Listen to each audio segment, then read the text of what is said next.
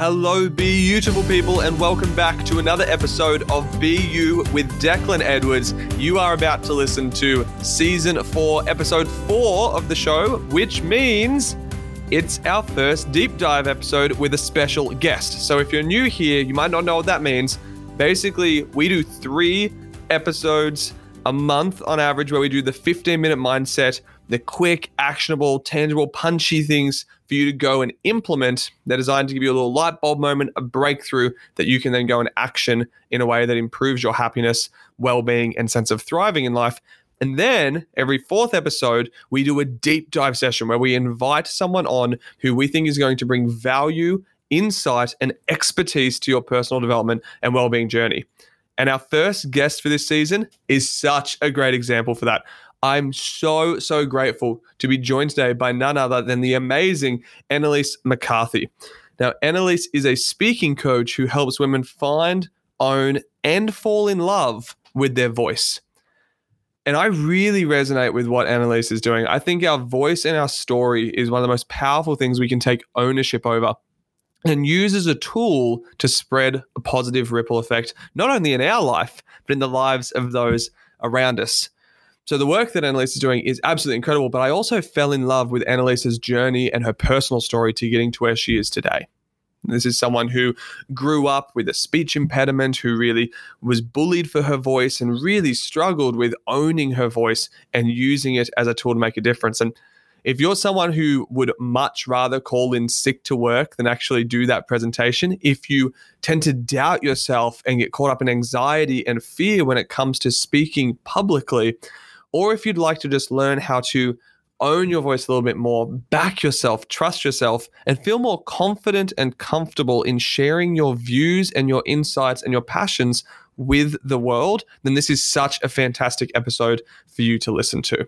Annalise goes deep into not only her journey towards owning her voice and celebrating it, but she gives really profound and powerful tips on how you can start doing the same thing as well.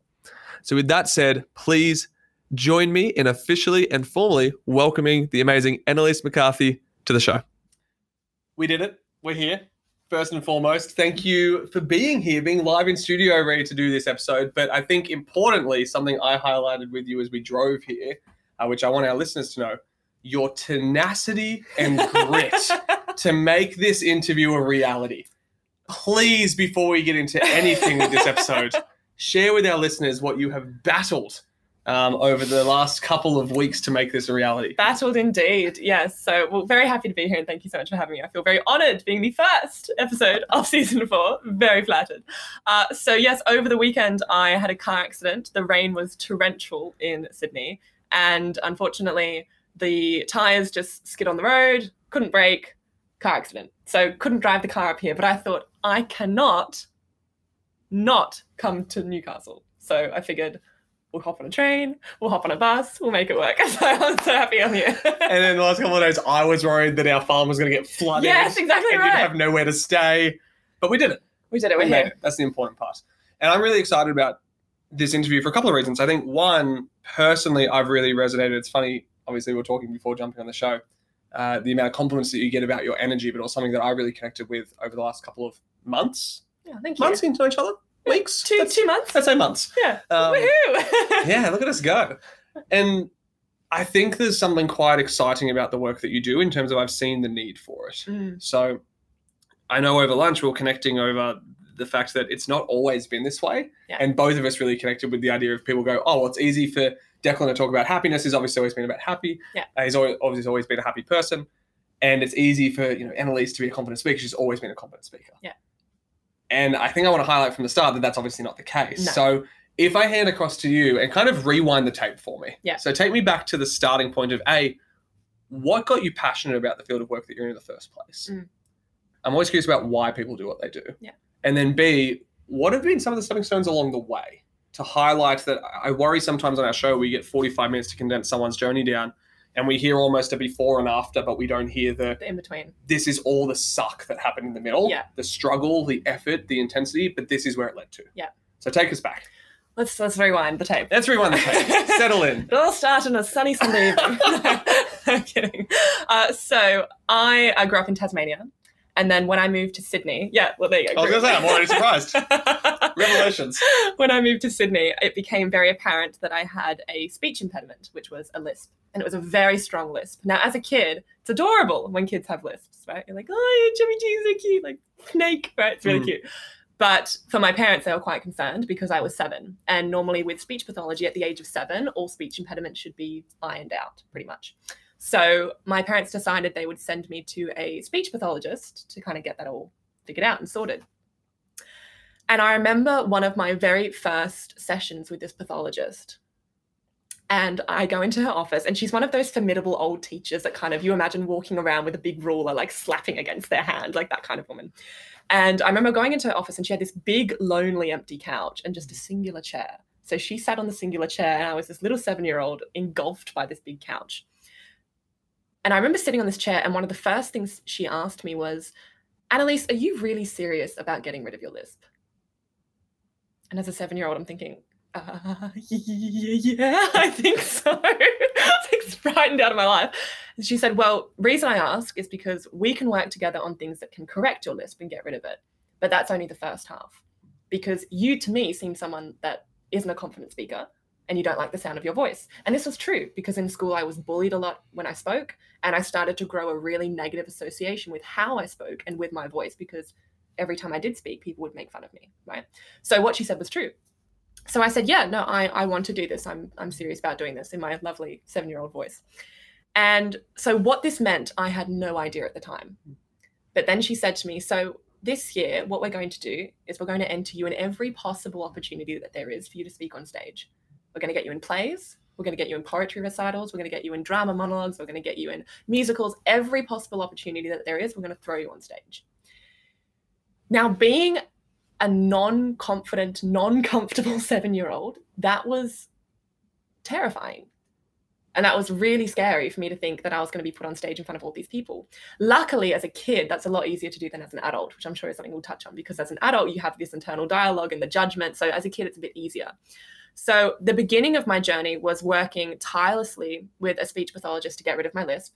And then also starting to perform a lot on stage, a lot in front of audiences, learning how to actually perform in front of people and cope with nerves. And what does it mean when I forget a line? And what do I do in that awkward moment when I've forgotten what I'm going to say?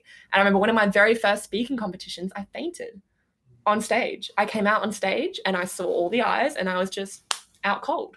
And it was terrifying to me but one of the things that I'm so grateful for, and I thank my 9, 10, 11 year old self, is that I didn't stop because of that experience. Because I imagine if I did give up because I fainted or I did give up because of the bullying, there is no freaking way I would be here doing what I'm doing now.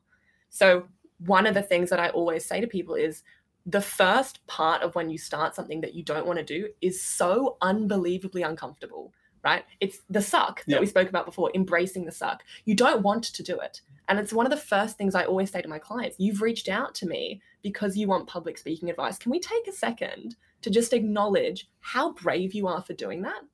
Because that is so uncomfortable to put yourself in that situation where you've said, This is something I suck at, quote unquote. This mm-hmm. is something that I want to get better at. Technically, I don't really want to get better because I don't really want to put myself in my discomfort zone, but I know that I, I should. All right, I'll do it. Right. So for me, the journey started with having a lisp, being thrust onto stage, getting comfortable on stage, and then me being the dramatic girl that I am, I fell in love with the stage and I fell in love with performing and I fell in love with musicals and I fell in love with being on stage. And it to me was an infectious feeling. It was such an energy when I got a high out of making an audience laugh or making an audience think or watching that one person in the audience think about something I had just said and watching that light bulb moment go off. I became obsessed with that feeling. So that then grew into me starting to speak competitively. So coming into high school, I started to represent New South Wales. I started to represent Australia. I went to America for the World Individual Debating Public Speaking Championships. Big Which in and of itself is public speaking. It's public speaking, right? Exactly right. So, I, you know, it, it became a big love of mine. But the journey definitely wasn't easy. And one of the things that was really poignant to me in my journey was I remember, I think I, w- I would have been about 19 when a friend of mine wanted help with a job interview. And we were sitting down together at a cafe and we were going over some pointers and I was asking her hypothetical questions. And she was getting really frustrated with herself. And she kind of puts down her coffee and she's like, like Annie, it's really easy for you to say because you're a good speaker. Like that's so easy for you to say because this is so, this is so natural to you. Like you you're practically born this way. Like it, it's really easy for you to say. Now that to me was a really poignant moment because I realized I hadn't shared with people my story. That I wasn't born a confident speaker. I actually was probably born to a deficit of what normal people are because I had to overcome an impediment, which is really hard to do, right? And so one of the things I'm really trying to share with this business that I've started is that I was not born a perfect speaker. In fact, there's no such thing as a perfect speaker. One of the things I always say is an imperfect voice is a beautiful voice because we resonate with imperfection. If I was sitting here right now with you and I was saying, oh gosh, yeah, from day one it was just a breeze and it was really, really easy, there's no way you'd resonate with me, right? And there's no way you'd connect with me. So it's one of the things I think is so important when sharing stories. And one of the things that I really value about your podcast is that you enable people to actually share the journey and the hardship and the adversity, because that's where you learn and that's where you grow. And so for me, I think a really big stepping stone was when I realized that feeling that I got and that high that I was riding from serving an audience was something I was actively seeking to do. So when I would finish a competition and I would finish performing and I'd go back to school or I'd go back to kind of my mundane world, I would miss that thrill and I would miss the conversations afterwards and I would miss the feeling of actually teaching people something or educating. And that's when I realized this is something I have to keep doing. And so then the journey kind of kicked off from there. And I just tried to always find opportunities to speak and to perform, which then led into starting the business that I've started. And let me ask you something on that because I want to dial into the difference between two things here. Mm. It's interesting to me hearing you use the word perform a lot. Mm. Because when I think of performing from a place of speaking, it's adopting a role, it's putting on the mask, it's leaning into a character. And I've met plenty of people who can do that really well. Mm. But you ask them to speak from the heart. You yes. ask them to speak authentically. You ask them to put down the mask and reveal their true self and what yeah. they really believe needs to change in the world, and they struggle to do it. Yeah. And so it's curious for me hearing you use the word perform a lot when I'm like, I think there's no performance to you whatsoever. Right. I think I think that's what I resonate with is the mask is down, we're real, we're raw, we're vulnerable. Let's yes. actually have these conversations yes. and and allow your true self to shine through talk to me about the difference from your perspective of those because i think a lot of our listeners could fall into that trap of like well i can play the role yes don't get me wrong i can be, i can be confident at work yes. when i need to be yeah but deep down that's not aligning with how i feel inside no and i think the difference is with when i say perform is because i am have a flair for the dramatic and I see myself as a performer. Yeah. And for me, it, it doesn't mean, and it's a really important distinction to make, mm. and I'm mm. glad that you've raised it. That does not mean that before I go on stage, I'm stepping out of myself and putting on this mask and saying, I am confident, I can do this, and this. Yeah, I don't want to do it, but I can do it, and I'm gonna, I'm gonna be happy, and I'm gonna be cheerful. Mm. It's not that at all. I'm not putting on a show. I'm not putting on a performance but I see myself as a performer just because I freaking love what I do. Yeah. So for me, because I grew up with drama and because I grew up with the stage, I was raised as a performer. Mm-hmm. So in a way, it's it's almost a compliment to myself to call myself a performer because mm-hmm. it's enjoying the experience of performing and enjoying the experience of being on stage as opposed to feeling completely out of my comfort zone, which I think it's 75% of the population do. Yep. Do you know that more people fear death, public speaking, than they do yeah, death? Yeah, right? There's yep. a great saying that people would rather be in the coffin than actually standing up delivering the eulogy speech.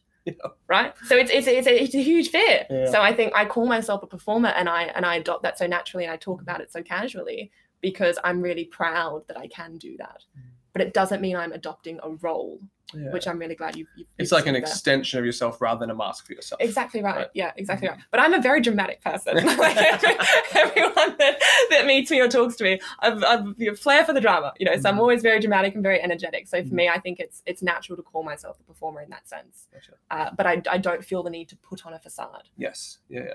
Let me ask about. You mentioned that. So I'm glad you mentioned it. That 75 percent people yeah. I'd say even more. And I believe there's a term for it. Is it glossophobia? Glossophobia. Okay, correct. fantastic. Which yeah. is not the fear of gloss like no. I once thought. That's a whole nother fear. We're not going to cover that today. Fear of lip gloss will be covered in a future, future That's going to be episode number seven. Stay tuned. So this fear of public speaking. Yeah. A, I'm going to ask you two questions here. Okay.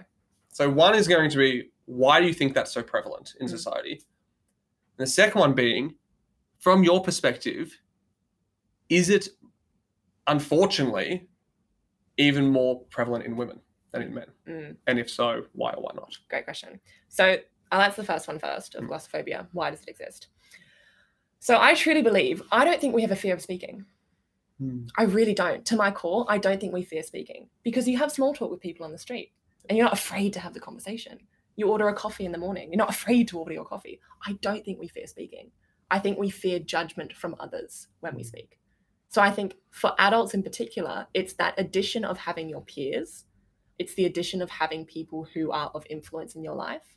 It's the fear of making a mistake or quote unquote failing, which is something that I do not believe in at all like the failings make the man or make the woman, you know. So I think glossophobia exists because firstly, people don't like putting themselves out of their comfort zone. And I don't blame them. It's incredibly hard to do and it's uncomfortable, like hence the word. So we actually don't like putting ourselves in situations where we feel foreign, we feel overwhelmed, we feel like we can't cope. We crave comfort as mm-hmm. humans. We like familiar. So when we're actually put in a situation which a lot of people naturally associate with public speaking, where we are in a foreign environment with eyes looking at us, with something that we're expected to do or expected to do well in, there's that immediate fear. And that's why we often associate public speaking as something that is scary, right? Now, this kind of stems back, I'm going to trail for a little bit here, follow me Yes. this kind of stems back to where we originally believe public speaking comes from and how we perceive public speaking, right? The stigma of public speaking. This is something I talk a lot about. Now, when you think of public speaking, what do you think of? Speeches at school. Right. 100% straight away. And a lot of people's first experience public speaking is being graded to speak. Mm. So, no wonder we don't have a fond association with something that we got a D on in high school. Or no wonder we don't have a fond association with an idea that's associated with a stage, palm cards, glass of water, spotlight. That's the traditional concept of what constitutes public speaking. But it's so not the case. Because, like I said, grabbing a coffee in the morning, guess what? You're public speaking. Phoning your mum at the end of the day, did you rehearse that conversation? Did you write it down? No, it's public speaking. You do it every single day without even realizing it, and you don't give yourself the credit for it. And that's why when I have women come to me that say, I'm a terrible public speaker, like I said before at lunch, who told you that? Gosh, that's a that's quite the the insult. Like who, who had the audacity to say that to you? Right? And they say, Oh no, no, I just I know I'm really bad at it. I just I hate doing it. I'm just really uncomfortable doing it.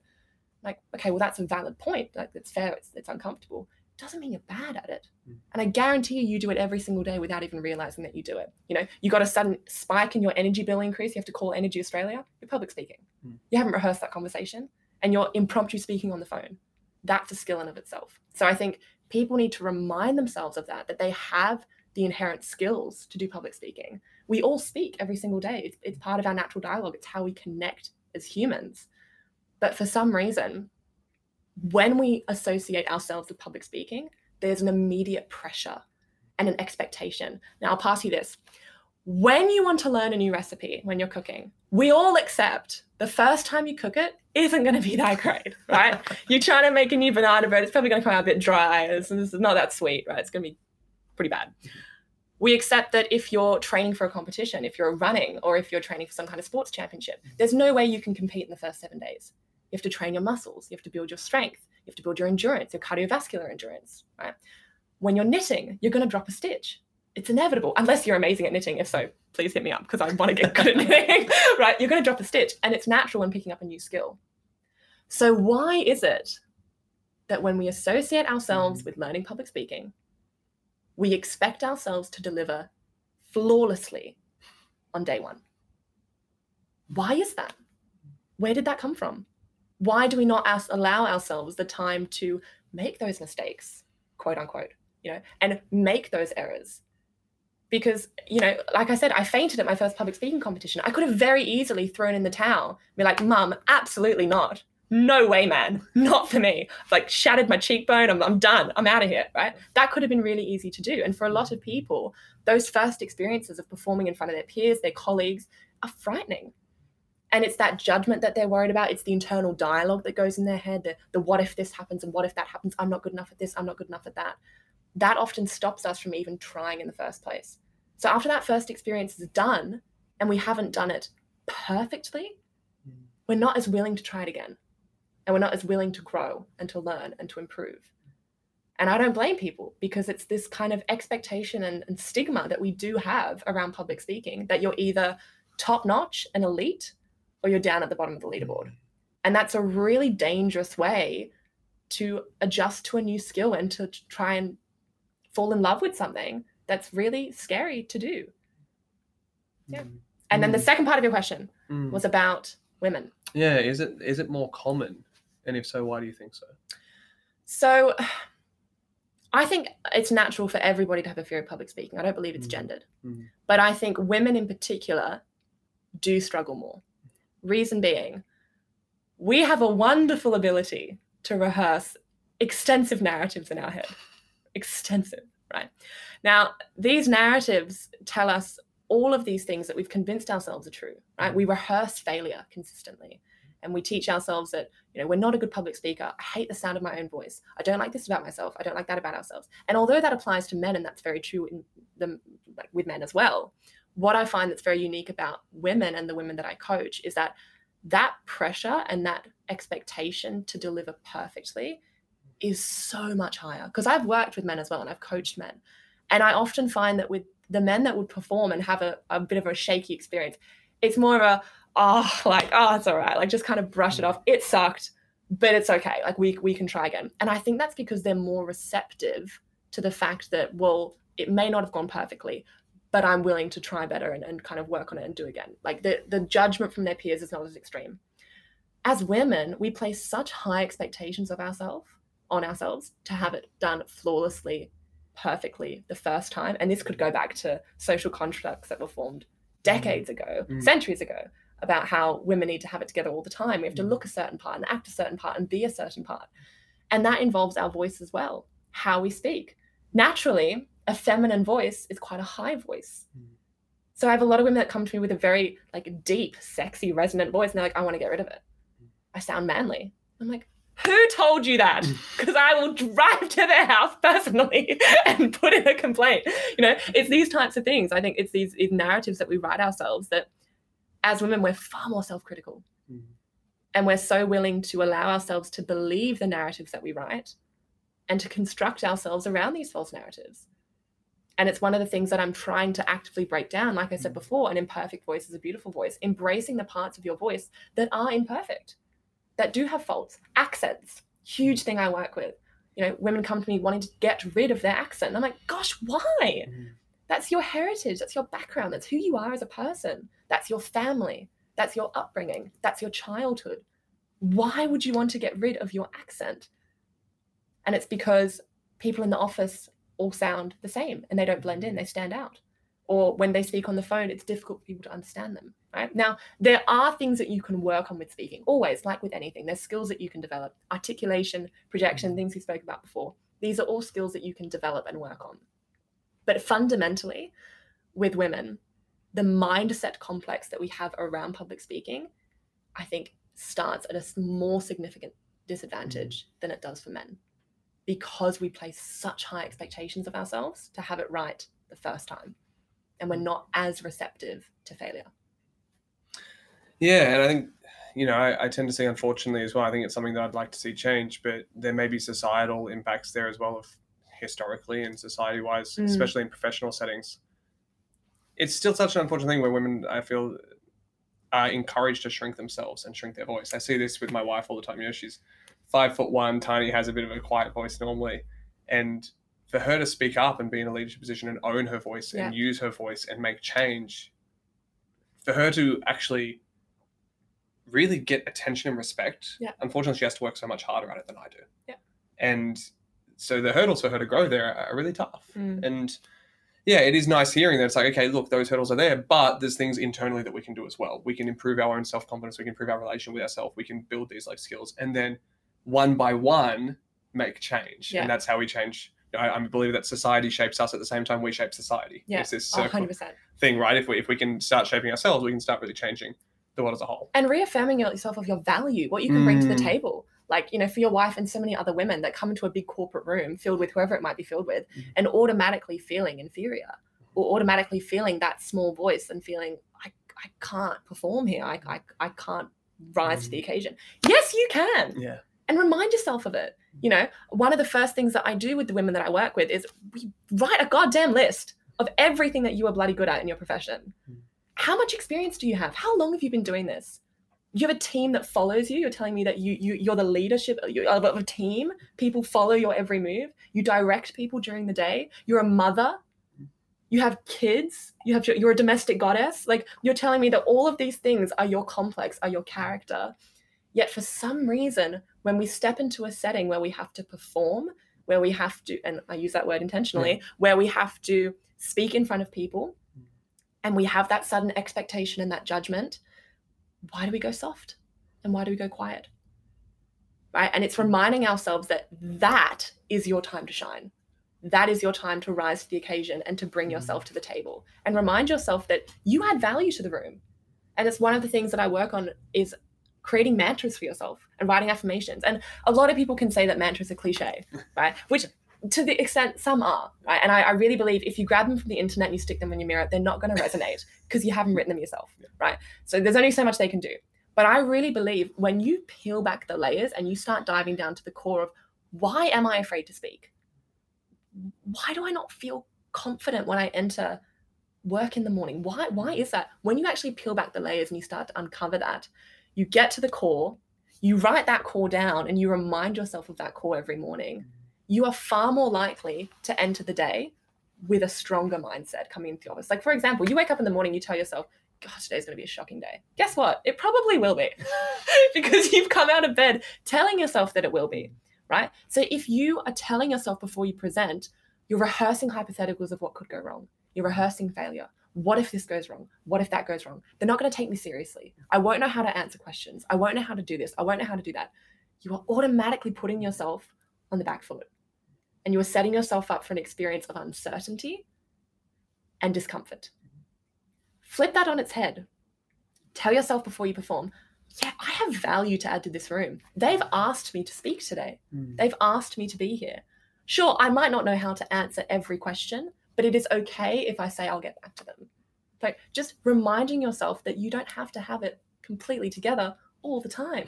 Because if you did, that's pretty phenomenal. And I want tips from you, right? Because there's times when I present when I have no freaking clue what I'm doing. And sometimes in Clubhouse, right, which has been the most phenomenal app for people to practice their public speaking skills, I'm often called onto stage and thrown into an absolute hole of I like this randomness of a room that I don't know what they're talking about. And they're like, "Oh, we've got Annalise on stage. Annalise, what do you think about this?" I'm like, right? and I'm like thrown into the deep end automatically, and I have to remind myself, "Been called up for a reason. I do have value to add. And even if I don't know what I'm saying, I know how to navigate it. It's okay. It's okay if I make a mistake. It's all right if I do that. Right. So I think that's one of the things that, you know, I would reinforce for the women that do feel that way. And even for the men that do feel that way when they perform or they present in front of a crowd or in front of a group of people, particularly corporate professionals, and they feel themselves shrinking and they feel that small voice, remind yourself of your value it's one of the things I always tell myself before I have any type of professional gig. You are going to be the highlight of their day. Mm. And yeah. in saying that, it puts me in such a good headspace where yeah. I'm like, yeah, I'm going to bring the energy. I'm going to bring the obscenely bad dad jokes and I'm going to try and offer value in any way that I can, you know? And I think that's what, when you're passionate about something and when you're in a career where you're really enjoying what you're doing, you should see every speaking gig as an opportunity to teach, as an yeah. opportunity to add value, as an opportunity to share. We spoke about before the idea of one person. Yeah. It could resonate with one person. So almost putting yourself, taking yourself out of the equation for a second. You don't have the time to be selfish and be like, oh, I might be a bad speaker. Well, guess what? Someone in the audience might really need to hear your message today mm. And might really need to learn about the data statistics from last Tuesday. and they might really want to know that, right? Mm. So it's reminding yourself of that every once in a while yeah, I think it's such a powerful thing to embrace too. I remember one of my mentors very early on used a similar thing with me. Is like, how selfish of you is it of you to get so caught up in your head and focused on how you're speaking rather than yeah. the message you're sharing in the first place? So true. And I was like, oh man, that really hits home. And uh, the more I lent into, I'm just going to speak from my heart about things I'm passionate about and things I genuinely believe will make people's lives better. The better it became, mm. and the mm. better feedback I got. And technically, hard skills wise, look at you know all the the correct, if we're going to go that way, ways to speak, yeah. there's probably I've got a lot to lack and a lot to desire. But yeah. in terms of actually hitting people where it matters, connecting with them, yeah. getting them to think, inspiring them, it's something I've really been fortunate enough to build and to develop as a skill set over the years Yeah. coming from that. I, I do want to ask you, I'm curious. I'm actually joined today, uh, for those who are listening, uh, in studio, we're joined by the amazing Jess. Jess, give us a yell. Hello, how are you doing? Jess is one of the coaches here and also our head of um, smiles and member engagement. So the her job is to think of ways for us to make people smile and go over and above. Um, and Jess has started speaking more and more frequently with BU. And I know Amy and I had a conversation once about Amy called me once after doing a talk. And she was really stressed. She was beating herself up. She was in tears. She was like, I just didn't do well. And she said to me, she goes, I just feel like I can't speak like you. And I was like, You're correct. And I don't want you to. Mm. I don't want you to speak like me because if I was meant to be in that room, I would have been in that room. Yeah. Those people needed to hear from you. Mm. And you're so busy trying to speak like me that you're not bringing Amy to the table. Mm. And I think this is almost something that you and I have spoken about before. It's like bringing Jess to the table and bringing your strengths and your heart and your passion and your experience. And I think that's what makes our team so beautiful and profound and powerful is our diverse backgrounds and how we can bring them together. So I'm curious from your perspective, and I was like, because I think a lot of the time people will find a role model in speaking, Mm. Whether it be the Tony Robbins, the Jay Shetty's, or Yeah. someone that they taught, saw at some sort of event. Mm. I fell into that trap early on. I was Mm. like, I'm going to speak like Tony Mm. and I tried to be him, Mm. and it was fucking terrible, Yeah. right? And the greatest compliment I get nowadays, people are like, no matter where I interact with you, you're the same dude, Yes. and I'm like, yeah, yes. because I'm just me, and I'm just being honest and being Mm. true and being real. amazing. But that's tough to get to. So, like, from your perspective, what advice or tips would you be giving people in identifying and leaning into their unique voice? You mentioned for you, it's you know, you do bring that dramatic flair and and the performance and stuff, right? And so I think we all have our own unique styles, but how do people begin to identify that? So, one of the things I really like that you mentioned before was the idea of speaking from the heart, which as a concept is incredibly difficult to do. It's really vulnerable. And when you actually decide, I'm going to let down my walls and I'm going to just speak as me, we fear that a lot of people won't accept that or that it's mm. not, as you said, the Tony Robbins or the standard of speaking. I can tell you now, look, for free, all of the clients that have signed up to work with me since I've been on Clubhouse have worked with me because they mm. resonate with my imperfections they resonate with the fact that when I get really excited when I speak or when I get overwhelmed, sometimes my lisp comes out. And it's just one of the things I'm trying to embrace, or that mm. I have mental blanks. I can't have the answers all the time. Like I'm a speaking coach, but I can't be perfect always. You know, it's it's, it's unattainable. So what I would say to people is the first thing to connect to your authentic voice and who actually are you as a speaker is firstly identifying with your purpose, your why. Who are you? What are you trying to achieve? Why do you want your voice to be a tool? And what are you trying to do with it? So, who are you trying to serve and why? And it's a big question to ask yourself of who is it that I'm trying to serve? And for what purpose am I trying to Mm. serve them? And sometimes it takes a bit of digging. You know, you've started up a bit new business, you've got a passion. Great. So we now need to turn that passion through your voice into a vessel where you can serve people, you can educate people, you can teach people. But unfortunately, people connect with people. And if you can't be vulnerable and if you can't let down your walls and if you can't be authentic and you can't be genuine, guess what, buddy? They're not going to connect with you. Right. So that's why I encourage people when they're on their journey to share your failures, to share your journey, just as you did at the beginning of the episode. You said, I, I want the, the ins and outs, the inny bitties. People connect with that. They don't connect with the start and the finish or the perfect finished product. We don't relate to that as humans. So, one of the first things I would advise when trying to get comfortable with your authentic voice is be comfortable sharing your authentic story and stop comparing your story to other people. God, the amount of times I've heard, my story's not as impressive as hers. What do you mean? No, well, of course it's not. You're different people. Like, when I how- first got, I'm going to share this with you. When I first yeah. got into speaking, I used to say to my coach Sam, I was like, "Why would anyone listen to me? I've had the most average life possible." And he's like, "In what way?" And I was like, "I'm white, straight, male, middle class income." From a you know divorced family, which over fifty percent of parents are divorced, and I was like, "There is nothing remarkable about me." and he was like, "Whoa, dude! Yeah. Like, we got to change that." Yeah. And and that was a lot of again, it's it's. You're right. When we're speaking from the heart, we're sharing part of ourselves. And if our relationship with ourselves is not that healthy, Yeah. how the fuck are we going to expect ourselves to share that wholeheartedly? you can't serve others if you don't serve yourself. Mm. And that's one of the things when you're in the speaking industry or in the coaching industry, you, you're uh, expected to present or show up as a professional, as an expert. If you're not actually serving yourself, your story, not being authentic to who you are, there is no way that you are going to connect authentically with the people in that room. There is no way. So, one of the things I always say, as I mentioned before, get comfortable sharing your story. And I don't care how big or how small it is because we're not playing the compare and despair game. We're not playing, oh, but I didn't grow up with a mum that had cancer, or Mm. oh, I didn't do that. Or, it doesn't need to be the doom and gloom. Mm. It doesn't need to be overly dramatic. There are so many learning journeys that we go through in our life. You have no idea how strongly they resonate with people until you share it. Mm. And that's the amazing thing about Clubhouse, right? You find people that come up on stage, they share a story, and you have someone that comes off the mic and is like, whoa, Mm. God, I just need to tell you that really resonated with me. And they're like, well, re- really? Yeah. And you don't realize that because you're not sharing it. So, of course, you can't expect yourself to know that your story is going to resonate because you don't give yourself the time of day or the platform or the opportunity to share it with people. Mm. So, that's the first thing I would say is become comfortable with sharing your story. So, we have finding who are who is it that you want to serve and why do you want to serve them and get comfortable sharing your story. The third thing I would say is just embrace you're not going to have it together all the time. And I tell you what, I really appreciate as a speaker in all my years of speaking moments when I don't deliver perfectly, moments when I tell a story and I choke up, moments when I'm coaching about something and the words run away from me. And I have to use my nifty tip of grabbing a glass of water and taking a sip to recollect myself, which is a really great tip, by the way. As one of the things that I really appreciate is that I'm becoming comfortable in discomfort. Mm. And it's one of the things that is really hard to do, and you can't do unless you put yourself in uncomfortable situations. So you accept that before you start speaking, I am okay. I'm actually completely okay if everything doesn't go to plan here. Yep. Do you know why? Because I know I've put myself in an environment where I'm around people that are receptive Mm. of if I stuff up, it's not the end of the world.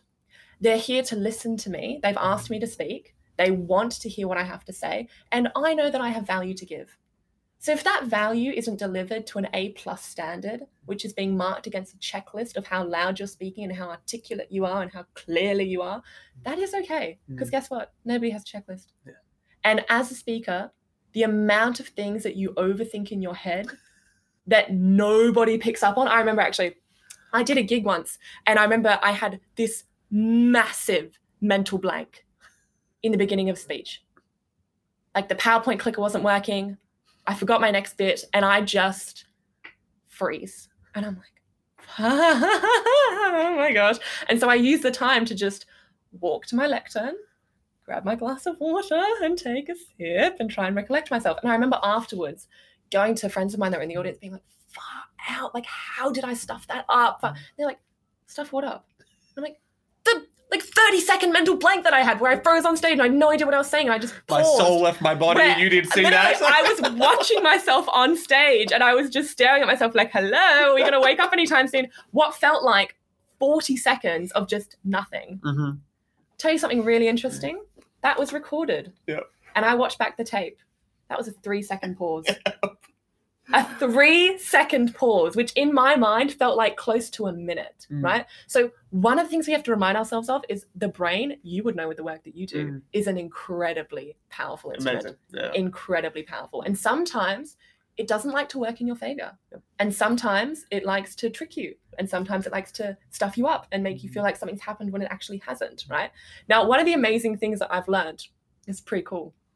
Did you know that fear and excitement the same feeling? Yeah, very closely linked. Like Right. the You if, if you ask people to describe the feeling of fear Yeah. and describe the feeling of excitement, they're nearly the same. Yeah. Which is why we use the term the green light methodology, Yes. the green light theory. Yes. The best decisions in life are made when we feel equally scared and excited. It's probably the same feeling. It's just how you're. Well, you think about it. it. When you're about to present, Mm, you get butterflies. Yeah. You get sweaty palms. Yeah. You get really like fast breathing and fast breath, and you start thoughts start to go along in your head. Right. You're about to go on a roller coaster ride. Okay, Yeah. and you're you're really excited for it. Yep. You get the same feeling. It's Yep. the same thing, Yep. right? So what's actually really cool when you're in those moments where you're about to perform and you're psyching yourself out and you're thinking, oh my gosh, what am I going to do? Like, how am I going to do this? mm, Firstly, do what I mentioned before and flip all those psych outs on their head and like, you can do this. You've got Yeah. value to add. You're amazing. Like you got just hype yourself up. God damn, just, just do it in every avenue of your life. But the second thing is tell yourself you're really excited. Yeah.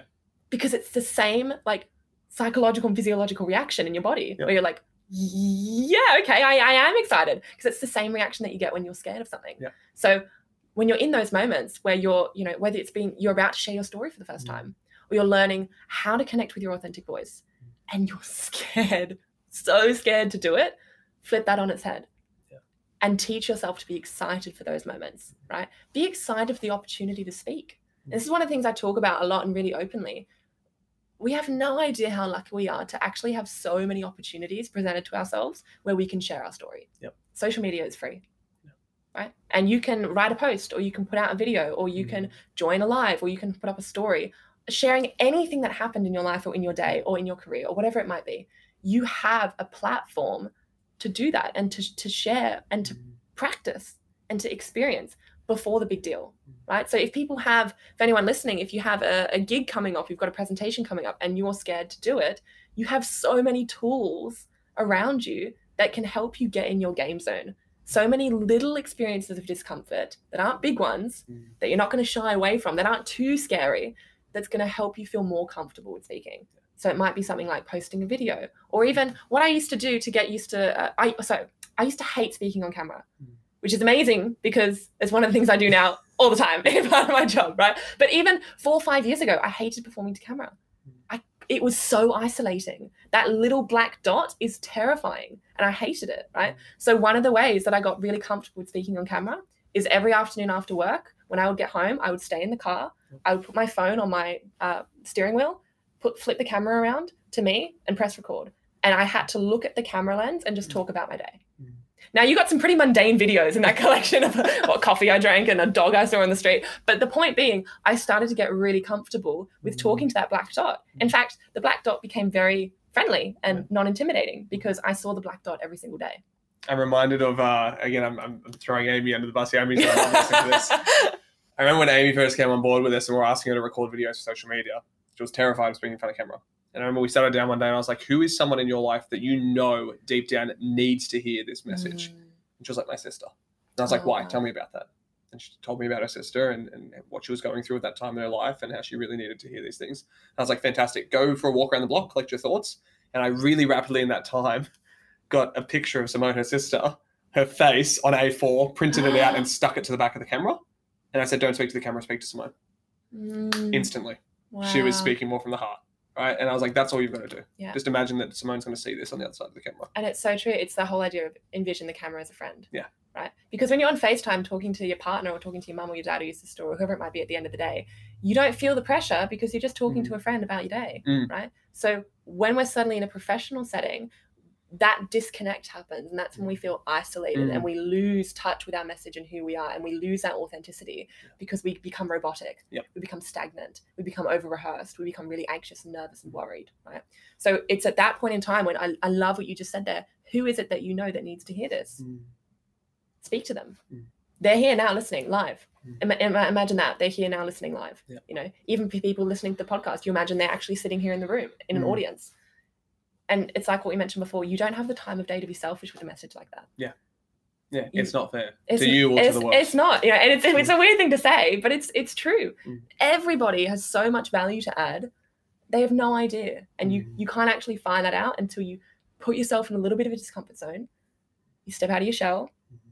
and you do something actively to start sharing your story Mm. communicating with people connecting and it might be simply getting friendly with the guy that gives you coffee every morning Yeah. Ask him if he has if he has kids Mm. what car does he drive actually that might be pickup line maybe don't ask that but you know, you know I mean? just start asking questions We're gonna get messages in being like, Annalise, I started dating my coffee guy. I don't know how it happened, but we're here now. and now my long blacks are free Weird. Um, Good. Man, I could keep keep having this conversation forever because I just love this stuff. and I think it's really valuable. I actually want to, on a bit of a surprise, which we've never done on the show before. I want to throw to you, Jess. Do you have any questions that you want to ask Annalise? And I might just hold this towards you and just get you to yell Yeah. towards it. Um, I don't know. I feel like I've taken so much already away from just listening on the side and like you know sort of lurking in the background. Um, I think one of my main questions would have been what you already asked, Dec, which were what are some of the ways we can identify um, how to express our unique voice. Um, but I don't actually have any other questions. I just think I love everything you do, and it's obviously had a huge impact. Everything you've shared, I'm like, oh yeah, I can see myself in that time, and I've Mm. resonated with that. And yeah, you have an important mission in the world, and that's really beautiful. Oh, Jess, stop it, you. Jess has just organised a series of um, talks coming up with one of our partners, um, Her Strength, which is led by one of our sophomore year members now, Yes. Annalise, who's amazing, um, who uh, does strength training for women and young girls. Oh wow. And to show them what their bodies are capable of. And so now Jess is going to be doing a lot of stuff with mental and emotional development Mm. with that group too. That's amazing. yeah, which is really exciting. I have some weird questions for you, I'm ready. or a weird question that I've been pondering for my whole life, and I finally found something. Your whole life. No, legitimately, this has been years, and I've never Oh, gosh. googled it because I'm waiting to ask someone who I think could answer it. I think Oh, you're no. the person. What? Okay. All right. Why is it that nearly all speech impediments are named with a word that's impossible for the person impediment to say? So stutter has three T's. It's so St- true. st- st- right? Lisp Has an S. has an S and a P Yeah. together. Yeah. Why is this a thing? Was Oh. there just some sick fuck at some point in history Yeah. who was like, That's a- it's actually his name was Timothy. Uh, no, I'm kidding. Doctor Uh, Sick Fuck? no, it's so it is so true. It's actually I remember having that conversation. That's so funny you mentioned that. When I, I would have been in maybe year nine or year ten, way through my speaking journey then. Mm. I was still in school and I remember having that conversation with my mum, being like, that's a bit twisted. what? Who did this? It's a bit strange. The first time I Oh. watched The King's Speech with Colin Firth and Geoffrey Rush, and they talk about having a stutter, and it kind of hit me. Stut, stut. That's a bit rude. Like, Yeah. That's quite cruel, you know. Yeah. So I don't know why it is. Um, you know, it's it's it's. Well, my my question on life just continues unanswered. For the rest of my I- I life, have I'll to- sit and ponder this. I have to Google for come you. Come back to me, I know, seriously. It's, or I'll go away to the Himalayas and just meditate on it and see what I am enlightened. to. join join the monks. Yeah, I'll, I'll let you know what the monks say. Um, but with all this said, and with all this ridiculousness, I do always like to highlight for the people listening, if they if they were to only take one or two things Mm. from what we've shared today, Mm. that you could then go away and be like, I'm so damn glad Yeah. That they took that away. Yeah. And if they do something with it, holy shit, what a difference we could make. Yeah. What would those few things be? Okay, so firstly, being conscious that we write our own narrative about our voice. Mm. So we need to be conscious of our internal dialogue. If you are someone that have convinced yourself that you are shy, where did that come from? Are you really shy? Or is that just an excuse you use to not talk to people? Right? When you say you're a bad public speaker, are you really a bad public speaker? Or is that something you've convinced yourself of over so many years, so it must be true? Mm. Right? You say you hate the sound of your voice. Where did that stem from? Is that true? Or is that just a narrative that you've constructed? So, one of the things to be so poignantly aware of is that before you speak, what is going on through your head? What are you telling yourself? Where has that come from? Right? So, what is the narrative that you're writing and what is the dialogue associated with that? One of the things that can make or break any type of performance, I don't care if you're a speaker, if you're a sports star, if you're a comedian, whatever it might be, is internal narrative. Mm. And if you tell yourself before you're going to start something, I am going to be so bad at this, uh, there's no, there's no point trying. There's no point trying. I'm not confident, can't do it, never been able to do it. There's no point. Do you think you're going to do well? No. It's like what I used to teach my students before they go into exams. If you psych yourself out before an exam and you tell yourself, I haven't studied enough, I'm going to fail, I've had barely any sleep, and this isn't going to go well, guess what? It's probably not going to go well because you've trained yourself that it won't. So, being conscious of your dialogue and actively flipping that on its head, trying to educate yourself and remind yourself you add value. You are so beyond intelligent. You don't even know how much experience and value you have to add. Your story is so important. It is so important. You probably don't even realize how important because you don't give yourself the time of day to share it. And it's these few things that we need to remind ourselves of that create that opportunity of sharing our voice as a positive one mm. rather than a negative one. So that's probably the first thing I'd say. And the second thing I would say is take up speaking opportunities. Put yourself in your discomfort zone. Yep. Discomfort zone turns into a comfort zone over time. I promise you, I put money on that. There's money on the table. There's, yeah. there's Annalise dollars on the table. If you are someone who currently has a discomfort zone and it's not going away, and it, it might be speaking or it might be asking someone out on a date, whatever it might be, the reason it's, it continues to be a discomfort zone is because you're not putting yourself in a situation where you can try and grow and stretch and learn Mm. from that. Turn a discomfort zone into a comfort zone. How do you do that? By seeking out opportunities to get rid of it. Get in there. I've Get heard the saying before.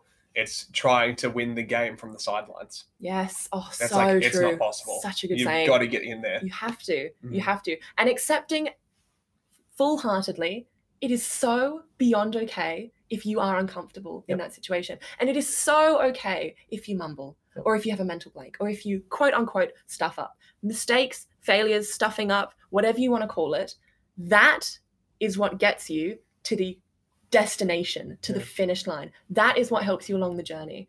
Because, like I said before, if I didn't have the upbringing that I had, Mm. if I wasn't born with an impediment, if I didn't have the experience of fainting on stage, of all of the times I had to put myself in my discomfort zone to learn how to be comfortable on stage, there is no way I would be as confident in my voice and in my abilities as I am now. There is no way. So you're almost doing yourself a disservice if you don't allow yourself the opportunity to grow. Yeah. You're stunting your own growth if you don't open and actively open those doors for yourself. For people that are in a corporate sphere, let's say, for example, you're in a job, you have monthly meetings, right? Mm. Often, or you have opportunities where presentations come up, or you have to have cold calls. Put yourself on the list, contact your boss today, send them an email, get on the phone. You want to be there in the next meeting. Actually, in fact, you don't even want to be there, you want to present. Yep. You have something you want to share. And you can work with someone in the office to prepare that presentation. Mm. And you're going to put yourself in the deep end and acknowledge you don't have to have it all together on the first try Mm. because we don't expect that of ourselves when we're baking banana bread Mm. and we don't expect that of ourselves when we're training for a marathon. Mm. So don't expect it of yourself when you're trying public speaking, which, like anything else, is just a new skill that the more that you practice, the better you get at, Mm. like with any other skill. I love it. I love it so much. So, for those who are listening who have really resonated with your story and your voice and the change that you're making in the world, where can they connect with you more to, to be part of that? Well, they can connect with me on Instagram at her speaking coach, or they can find me at www.annalisemccarthy.com. Fantastic. and we'll be putting the links for both of those in the show notes as well, as usual. But honestly, thank you once again for for not only being here. When I thank people for being here, I don't just mean physically. I mean actually being here and bringing this, themselves to the table, bringing their story, their background, their passions, their heart, their enthusiasm. Because I think that's what makes the difference in the world and spreads that ripple effect. So I'm really grateful to have you here. I'm really grateful that you've shared that today on the show. And yeah, I'm really excited to see what's next for you. Oh, thank you for having me, Declan. Honestly, it's been so amazing. And I think, you know, any opportunity to share the message mm. is a great opportunity. So thank you for giving me the opportunity to speak today because a little bit of discomfort zone now turned into a comfort zone. And hey, first episode for season four. I I love it. I love it. Beautiful. Thank you. And just like that, we reached the end of our first deep dive session for this season of the podcast. I'm always so grateful the, for the guests who come along and volunteer their time, their expertise, their insight into giving back to you as our audience, as our listeners, to, to you listening to this to go, hey, not only are you going to hear insights, tips, tricks, tools, strategies to live a happier, more fulfilling life from my perspective, but let's get other people in as well to contribute to that.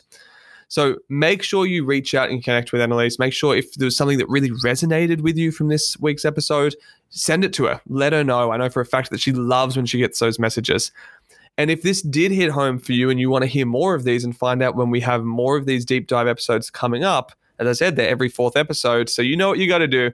You got to like the show, subscribe to it, leave us a review if you haven't done so already on uh, Apple Podcasts. It is a fantastic way to not only make sure you're among the first people who get access to these shows, but also to help us work towards our vision of growing global well-being one mind at a time. Every review, every like, every subscribe, something that takes 30 seconds of your time actually helps more people interact with this show, which means we can impact more lives as a result of it.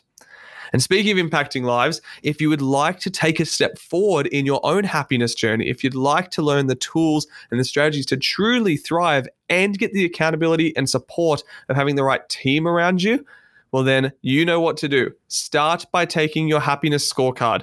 Head to www.happinessscorecard.com.au, and that link is in the show notes. Take your happiness scorecard, then come along to our free monthly masterclass, Hacking Happiness, which you can find out all the details about on our website. Again, the link is in the show notes. Search for bucoaching.org. And you can also reach out to us directly on social media to find out more about joining our signature coaching programs, where on average, our members experience an increase of 57% in their self reported happiness scores. I'm also very, very excited to announce that uh, the amazing woman that you just listened to, Annalise McCarthy, is officially now one of BU's newest freshman members and has taken the leap to work on her own happiness journey and her own personal development and upskilling herself so that not only she can continue to thrive, but she can use these skills and tools to make a greater and deeper impact in the lives of those around her. So if you want to do what Annalise did and get on board, send us a message on any social media platform or jump onto our website and come along to our free masterclass, Hacking Happiness, that happens every single month. But until the next time we talk, you know what we do make an impact, start with self, and be you.